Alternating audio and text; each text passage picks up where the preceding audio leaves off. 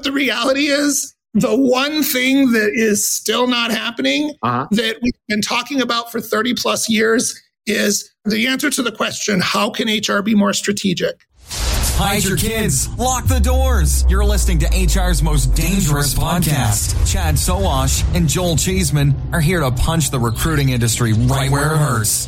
Complete with breaking news, brash opinion, and loads of snark. Buckle up, boys and girls. It's time for the Chad and Cheese Podcast. Oh, yeah.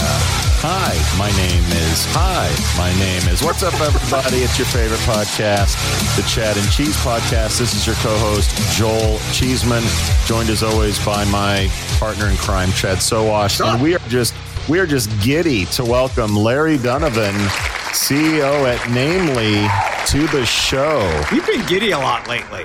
Larry is an industry veteran to say the least. Yeah. Uh, we're talking Ceridian. We're talking, uh, geez, he's he's brought up some really old companies. He's a Kellogg guy. Oh my god, living in New York. Larry, welcome to the show. Are you still there? Thank you. Yes, I'm delighted to be here. We haven't scared you off yet.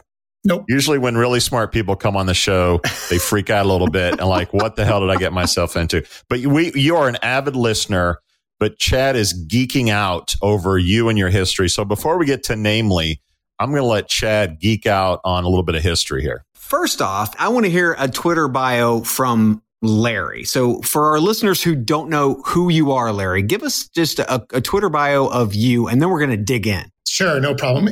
You know, it, it, all started when I was renting cars at the Hertz counter in downtown Chicago in the early 80s and at a job I despised beyond all others. And one of my best friends who I worked with there kept telling me, please do not be here 10 years from now like I have been. My husband has this company that does payroll stuff. Do you want to work there? And so that's how it started. That was over 30 years ago. And, you know, my, my Twitter version is I've done everything you can do in an HR software company from customer support to implementation to sales support. Yeah. Spent 20 years uh, in product management and product development. And then when I went to Ceridian, decided I wanted to be a CEO. The only way to be a CEO is to run a sales organization. So I did that after I left there, I did some board work, uh, an interim gig uh, at uh, Think HR Now Mineral, uh-huh. uh, to namely. You've seen how the sausage is made. Can we say that?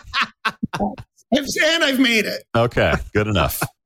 So, in a lot of that sausage, uh, probably started in the mid 80s at Cyborg, but we're not going to go into that. Uh, so, is Lawson still around? Yes, it was acquired by Infor. Tell the listeners what the hell Lawson is. yeah.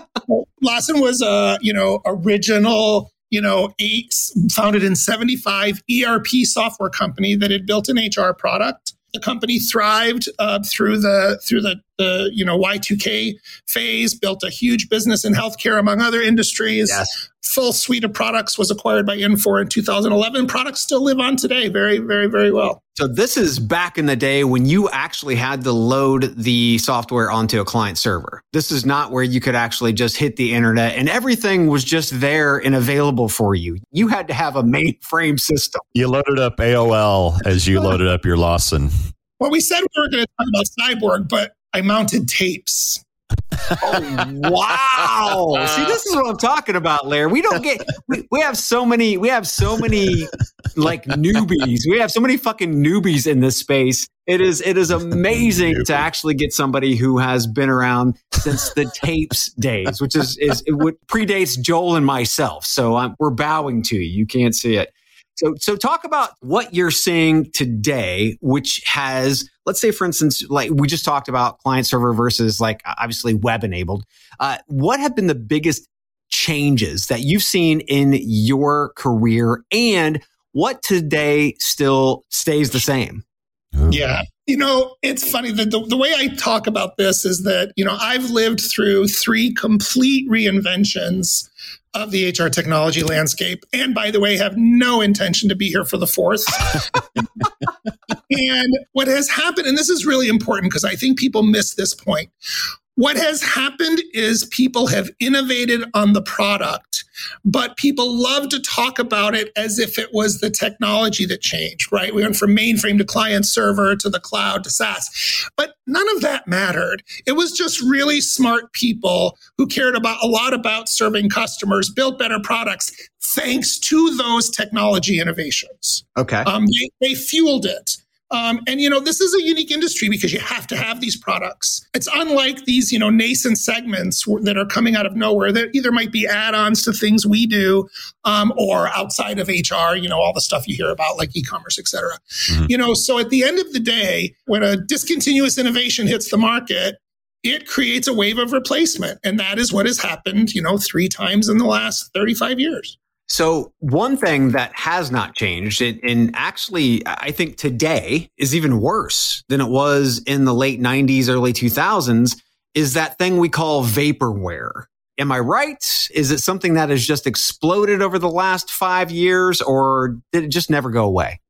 I don't know. I mean, listen, we had, or I also refer it often as shelfware. You know, yeah. There's all this stuff that people just never use. There's no, there's no difference. You know, everybody buys a bunch of stuff and they have all these great intentions of using them, and then they never do. Or in the case of, you know, maybe a more vaporware oriented view of the world, they just sucked. I mean, they were never good to begin with but they were, you know, they they were sold in large quantities, fueled by great marketing. I have all kinds of respect for great marketing, um, but there's a lot of really bad products out there that get, you know, that get somewhere thanks to marketing. But the reality is, the one thing that is still not happening uh-huh. that we've been talking about for 30 plus years is the answer to the question how can HR be more strategic? It's still struggling to do that. As a veteran, are you, are even you surprised at how much money is flowing into our space right now? Or not so much? Well, listen, it's a it's a broader trend in the investment community. I mean, I spend a lot of time talking to investment banks and investors and, and the investment community.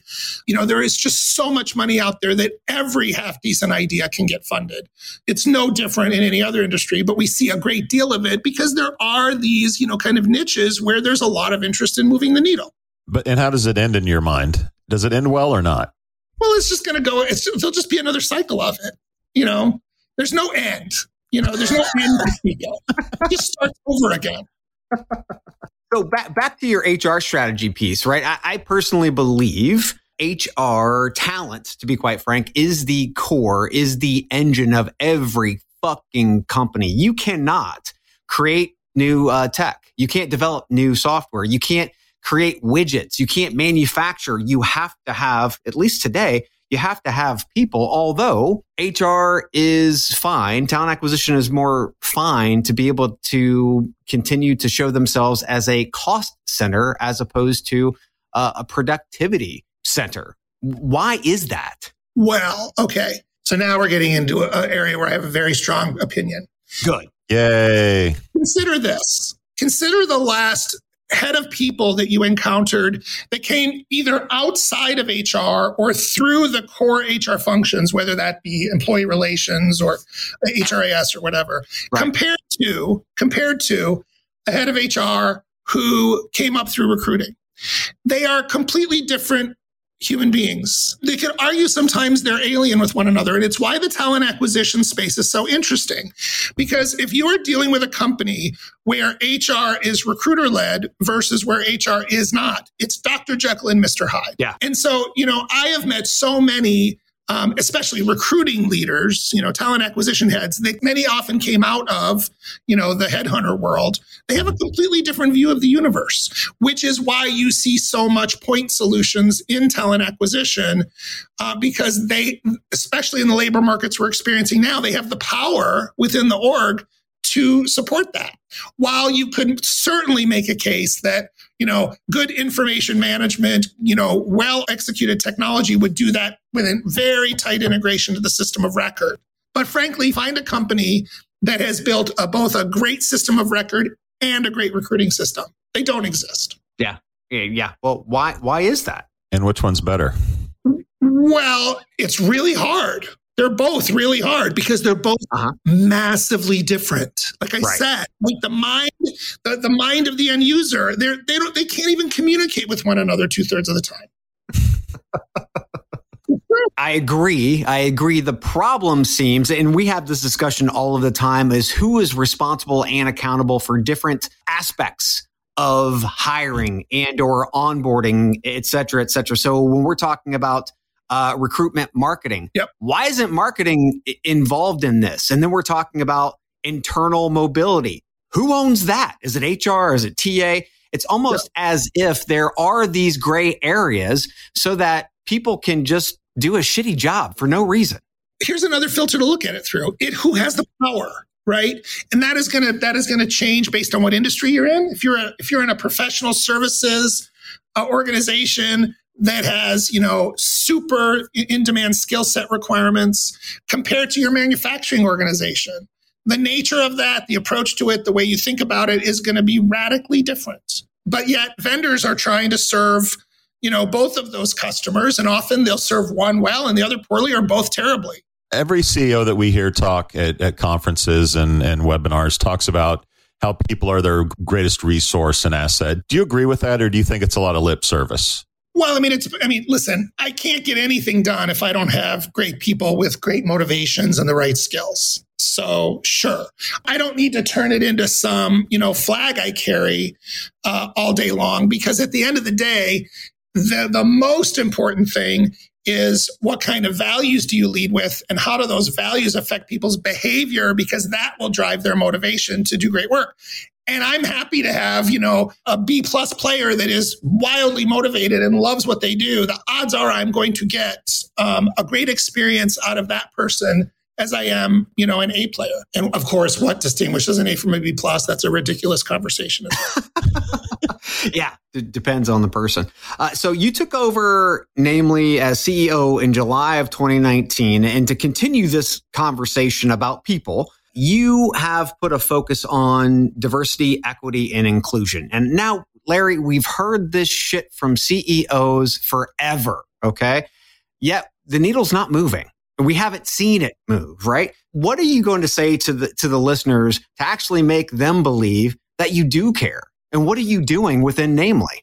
Well, first of all, I'm going to tell you what you said is wrong. Okay to, to assert that, you know, quote unquote, I put a focus on diversity and inclusion, I think that would be too generous. Okay. But what I will tell you is this what I have done as a CEO um, has been to first go deep within myself to ask the question what kind of leader does it take in 2021 to earn the right for people to be willing to spend some portion of their career working at this company? Mm-hmm. And so that has, of course, many, many dimensions. Um, in our case, you know, two thirds of our employees are in New York City. The average age is well under 35. That generation cares a great deal about the quality of that experience. We also have a very large African American population in our support center in Atlanta. And when you look at one down, down in 2020, at the end of the day, you have to figure out what kind of leader you have to be in order to earn the right for people to continue to work with you.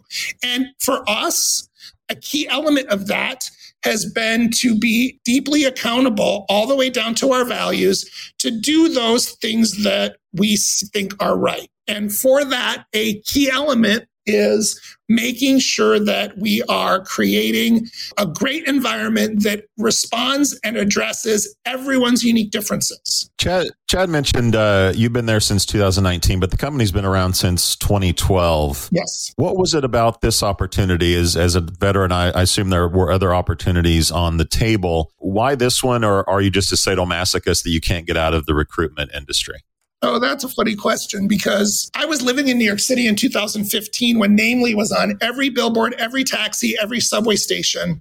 And I thought, wow, that's a cool company. I want to work there. And the founder at the time um, ignored my inquiry. And then, you know, two years later, uh, I don't know, three years later, you know, you can do any Google search and find out he was terminated for uh, behavior unbecoming a CEO. And uh, when I heard about that, I'm like, there's the destiny. I'm supposed to run this company. My dream had always been to run an HR software company and live in New York City.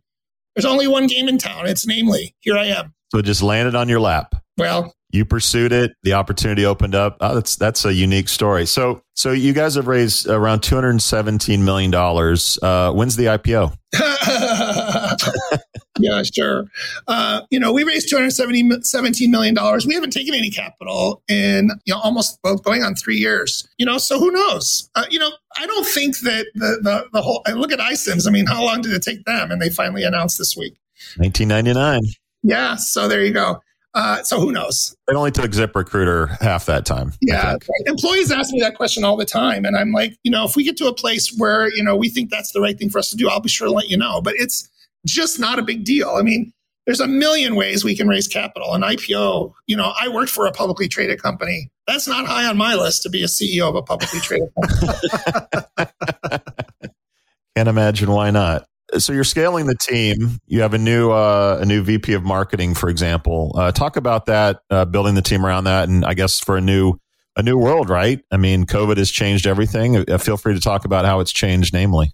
Yeah, I mean, I think that when it's all said and done, all the the enormous negatives aside, uh, the pandemic will be good for Namely. Um, you know, our new VP of marketing is a woman that's been with the company for six years. She started in sales support. She's amazing.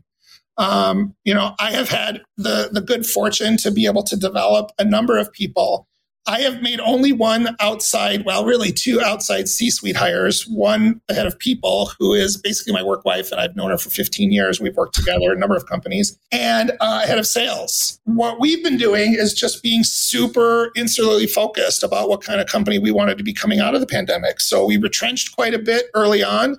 Um, we conserved cash. We, you know, we put ourselves in a position to maintain our destiny regardless of what was going to happen short of complete catastrophe which we which the world so far has mostly avoided i suppose depending on your mm-hmm. perspective and then just got super focused on who our ideal customer is that we can be wildly successful with you know whereas before when we were in crazy growth mode you know be all things to all people all day that just wasn't going to work in in 2020 and into 2021 uh, and so that focus has paid off handsomely for us, and and the board's delighted with the outcomes. So with that kind of growth and also the focus on diversity, I mean that that's hard to manage sometimes, especially when you get into a groove, and that groove might not be as diverse as you'd like. So how how do you actually drive outcomes on the hiring? The retention and the promotion side of the house. How, how do you get your team rallied around that? Yep. Great question. Well, first of all, well, I'll, let me rewind a little to right after, you know, March, April, May 20 of 2020. You know, it was clear we were not going to be doing much hiring. Um, yet the world was crazy around DNI. Well, I wasn't going to solve any problems inside of Namely based on being more proactive about who we hired because we did very little hiring in the second half of 2020. You know, so I asked myself hard questions like, well, what can we do? So one of the programs we had was we had this um, pretty broad mentorship program where we brought 15 or 20 people into a, a group and we um, created a mentoring experience. Mm-hmm. And I decided to take that one step further and we created a more custom mentoring program for a small group. That first cohort was five people, which I lead personally, where I spend a ton of intimate time along with our head of people who creates the programs behind it um, to really do career development. And the conscious choice we made for that cohort was that it was only open to people of color. So we made that very conscious choice. First cohort, um, the timing was right. It was appropriate. Any resistance to that? Yeah, there was some. How, how do you deal with it? I didn't. I don't care. That's great. I appreciate your input and I'm always open to hearing people's feedback, but I'm a CEO. Sometimes you just have to make decisions. It was an easy choice for me. Yeah. Um, let me tell you, it was an amazing experience for me personally. And I think if you talk to, we had one dropout, but the four that completed the program, I think had an amazing experience. We started a second cohort about a month and a half ago. We opened it up to everybody, but we did um, end up, we, we selected five people, three were people of color. And, uh, and I think that, you know, it was a, it's been very eye opening for me in, in so many ways. Now we're growing uh, headcount a lot more now. Mm-hmm. Uh, so we did actually also then implement a series of steps to hold us all accountable. I, I report to the company at every all hands meeting about how we're doing. I'll, I will tell you, we have not broken yellow uh, in terms of traffic lighting our progress. Um, and then more importantly, every time we do us above a certain level, think of it maybe middle of the pack and above, that my leadership team, myself, and a representative from our ERGs all meet to discuss the search, discuss and be transparent about our efforts to create a diverse candidate pool, and then all agree that based on the candidate pool we created, the sense of urgency needed to fill the position, and the mm-hmm. recommended candidate, that everybody buys into making that choice, whether it's a person of color or not. Right, right. The Jim Stroud podcast explores the discoveries and trends forming the future of our lives. Brain to brain communication, robot bosses, microchip implants for workers, and artificial intelligence replacing human workers are all happening now. If you want to know what's happening next, Subscribe now to the Jim Stroud Podcast. A lot of companies are are struggling with the work from home question. What what are you guys doing at Namely? Are you 100% work from home? Are you hybrid? What what are your thoughts on that moving forward? Yeah, we'll we'll be a remote first company going forward. I happen to be in our office in New York today, which is you know forty thousand square feet with five people here. so you're, you're looking for subleasers. Is that is 15th floor is closed. That's another 40,000 square feet. And there are no subleasers to be found in New York City at the moment. Yeah, trust me. Uh, yeah, I bet. I bet. You, you, talked about employee resource groups and, and you have a ton of them. Now, did they exist prior to you getting there? Uh, did they ramp up? What kind of attention do you take to those groups? And are they instrumental in driving your DEI efforts?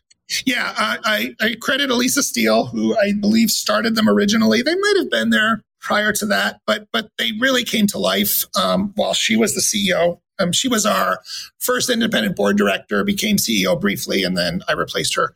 And so we inherited that very rich group of ERGs, and they played a, a significant role in helping us all kind of um, for those that wanted to educate ourselves in those in those ways, places, and and spaces that we were, you know, given all everything was going on, where we, you know, felt the need and desire to learn more, uh, without turning this into, hey, please let's make sure all the black people teach all the white people what they should know about treating black people well. Or, you know, but it is it is our each of our individual jobs to do that, not look to someone else to do it. And so the ERGs, you know, certainly did though help help facilitate some of that.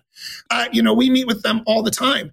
Interestingly, our greatest challenge with our ERGs is getting people to volunteer to lead them. You know, there's no issue with supporting them. That we get decent participation, but what my biggest struggle with them is the same people have been leading them for a long time and nobody wants to step up to take them over that's our biggest challenge well here, here's a question in in seeing how ergs in, in some cases have turned into part-time jobs depending on you know what types of uh, projects are happening with inside the ergs is that actually a part of that individual's 40 hour a week job description then or is that an additional duty um, you know, it's all relative. Um, but we have all we have certainly said we will make accommodation for that, and we added a stipend um, to compensate people for it. Um, you know, it's not going to change your life, but I, I, can't I can't honestly say that I've bent over backwards to say, you know, here's all the things you no longer have to do so you can lead the ERG. Is it is it important enough to actually have somebody dedicated to running the ERGs overall? oh, you know, we had a director of DNI, you know, at our at our crazy cash burn peak that you know had a salary that would take your breath away and you know was it effective i have no idea for a company of our size absolutely not and it is my job in partnership with our head of people you know, the thing that drives me crazy about the stuff that I've been reading, especially there's, you know, I follow a Facebook mm. group around, you know, small and medium sized HR people. And how many posts were like, the CEO came into me and told me to solve the DEI problem. Are you fucking kidding? You know, here's the mirror. That's the tool you need. It is a leader's job. There's no question, but you're a white dude how does that actually how does that actually impact the optics because that's what some people worry about well god i can't go into this i can't go into this erg and say i'm behind it you know what i mean it's it's an optics type of scenario now not to say that you don't believe in it sure. but again you know that's kind of that's the landscape that we're in yeah i like to jokingly say i get half a point because i'm white but i'm gay so maybe But listen, I lived in the closet until I was 36 years old. I know a little bit about this, but okay. at the end of the day, I'm a white privileged guy. Let's not confuse it for one minute. And and I reiterate that at every turn. You know, so my job is to create an environment where it can thrive, but for sure do the kinds of things that a leader has to do to make that happen. And honestly, sometimes, and I get accused of this with some frequency, it sometimes will appear as if I am, you know, giving some sort of preferential treatment at times and places, you know, to various constituencies in the business that are tied to that. And I, I just don't care. You know, and, and I don't I don't make any claims about my right to be anything other than a privileged white man. Trust me, it's it's on my it's on my mind all the time. I, I appreciate that. Both Joel and I can appreciate that. Yes. I have two very progressive 30 year old daughters um, who are checking me all the time. But let's not fool it. Let's not joke around there either because they come from white privilege. Yes. They've they've got a pretty good view of the world that, you know, has helped me immensely um, get reality checked on occasion. Let's talk about how we actually move the ball forward. Personally, I think it's through transparency, whether you're a public company or you're not a public company. I believe that you can only be accountable if you are transparent around workforce composition. What does your workforce look like right now? Yes, you have these programs in place, but if we can't see the ball move, how the hell do we know if the ball is moving? Workforce composition, pay and equity, those are things that today they're hidden. What do you say yeah. about that? Well, we, we are happy to discuss it with candidates when they ask. We haven't put it on our website per se, um, but we don't have it. We, we know, and by the way, not very many candidates do ask, FYI. But I've, you know, I've, I've had one or two conversations with with candidates about it. Um, you know, and I, I, I couldn't agree more. Transparency is absolutely what you have to do, good or bad. You know, and and you know, in our case, for example, we have done a great job with workforce mobility. Um, within our teams in Atlanta but guess what? They are those are our service teams. They have the highest turnover. They're the lowest paid, but there's been a lot of mobility thanks to a combination of turnover and growth. But you know, then you project that on top of our engineering organization, you know, that's in a completely different classification when it comes to comp, and we're not doing nearly as good a job. And the reason is because the the talent pools are harder to diversify now, for us, that was a big problem in New York, which is why we no longer just recruit in New York for engineering. We we recruit nationally, uh-huh. and that's helped immensely. This BS story that says, "Well, I could, you know, I only got white and Asian applicants for my engineering positions, therefore I can only hire white and Asian candidates," is horse manure. You know, you have to diversify the candidate pool. Yeah, how do you how do you create your own? Because I mean, overall, we've seen uh, whether it's small, you know, SMBs who work directly with uh, community colleges or high schools, mm-hmm. or even bigger organizations like the United States military who have ROTC programs, yep. uh, they are funneling their own into their talent pipeline. How do you how do you do more of that? Yeah, I mean, I think that it's a it's a it's a it's a critical question. We were for a few searches, we have actually gone to the opposite extreme and we've done retained searches and said until you find us a qualified candidate of color we're not filling the position and we'll pay for it. Um, you know so we've done that uh, albeit very very selectively because it's super expensive. It's unsustainable across a broader swath. You know and then we are super aggressive whenever we see candidates uh, diversity candidates that get presented to us in whatever form they come. You know we're not doing enough hiring uh, with enough pace um, that we have to like really build the kinds of long-term infrastructures um, like you've alluded to whether it be high schools colleges et cetera. Right. Um, but when that day comes you know we'll figure out how to make those investments. You mentioned being part of a, a group of small and mid-sized business hr folks and that's sort of your sweet spot as a company. What specific challenges do you have that maybe a workday doesn't? Um, and maybe what are specific advantages that you have uh, amongst your competition yeah, it's a great question. I mean, if we talk about our our, our target customer, and, and Workday is a great comparison because you know if you're in a workday shop the, the thing you have the most that's of the most significance for for these end users is you almost always have an internal team who are Workday experts. You know, you hired somebody from Deloitte, you, you, you know, somebody's worked with Workday for five years, and their only job is to help the end users use Workday better. Now, of course, there's all the work that has to be done to configure it, blah, blah, blah. That's that's a, a huge effort that warrants those people. You come to a Namely account, you've got one HR person, one payroll person, maybe head of people, maybe a CFO, and there's no one there to help them understand how the product works. Yeah. And there is no time to develop that expertise. There's barely enough time. There really isn't enough time to even read the emails we send you, especially the important ones about the things you have to do. So it's a radically different environment. And this was a huge shift for me when I went from selling enterprise, you know, at, at Lawson and Ceridian to selling, you know, small and medium business and namely. And so what what I've done, and I think is something we've done very very well, is we have been very uh, very specific and deliberate about getting inside the head of that person, which is why I allude to this Facebook group I follow so closely mm-hmm. because those are our people.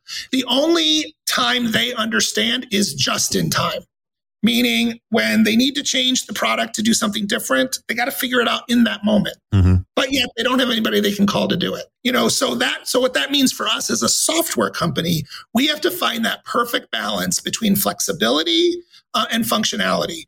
Just enough functionality to get the job done, but without too much flexibility to make it impossible to administer. So we shouldn't be expecting a marketplace on Namely to be opening up anytime soon. Sure, yeah. Or, or 74 ways to calculate overtime. And how, did COVID affect your business? I mean, I assume this was maybe the one product they had to have, yeah. um, or did you see something different? No, we were very fortunate. You know, we definitely, I mean, we definitely lost a lot of customers to financial issues. Um, we watched our overall, you know, payroll census decline, of course. Um, you know, so it didn't matter what we sold that was new if, you know, 50 customers had just reduced their headcount by 20%, which of course yeah. is exactly what happened. You know, so so we just got very in, inwardly focused. You know, we we eliminated all of our external spend. Uh, we did bare minimum marketing. We we did not hire a salesperson for months. Um, we just really hunkered down and said, we're going to use this time to enhance our product and and improve the way we serve customers. And then when the when the story is better, we'll jump back into the heavy duty um, go to market stuff, which is exactly what happened back in December. You know, November December, we started hiring salespeople again. We started hiring SDRs again. We started spending on marketing. You know, so we're spending, I don't know, triple at least what we were spending a year ago today. Wow. And talk about the growth strategy, uh, global footprint, any acquisitions in the offing or kind of companies that you're looking to to acquire. I can't believe you didn't just hit him with the Chad and Cheese sponsorship. So I mean, come on. I'll do that in the green room. We're always looking for interesting stuff as add-ons. Some of the things that interest us are you know, richer workforce management functionality, uh, maybe an engagement platform, uh, maybe a wellness platform. You know, right now we do just fine with those with partnerships. But the thing about this target customer is if the more you can give them with a great solution, the happier they'll be. The one thing I will not embark on to write from scratch is a recruiting system. We have worked brilliantly with the folks at Jazz HR for years. I love them. I love their specialty. They have built a very clean, effective, cost uh, efficient model for, for most of our clients. Many of them will go to the leave levers and, and greenhouses of the world, which is just great too. Um, but I will never build another recruiting system as long as I'm working. Or Jobvite, who now owns them. Correct. Correct. Well, depending you look at it, you know, the CEO of Jazz HR got got all the goods. So yeah. Larry, what what keeps you up at night? Well, always sales results. You know, you never you never get to stop that. I joked when I left Ceridian I would never carry a quote again as long as I lived.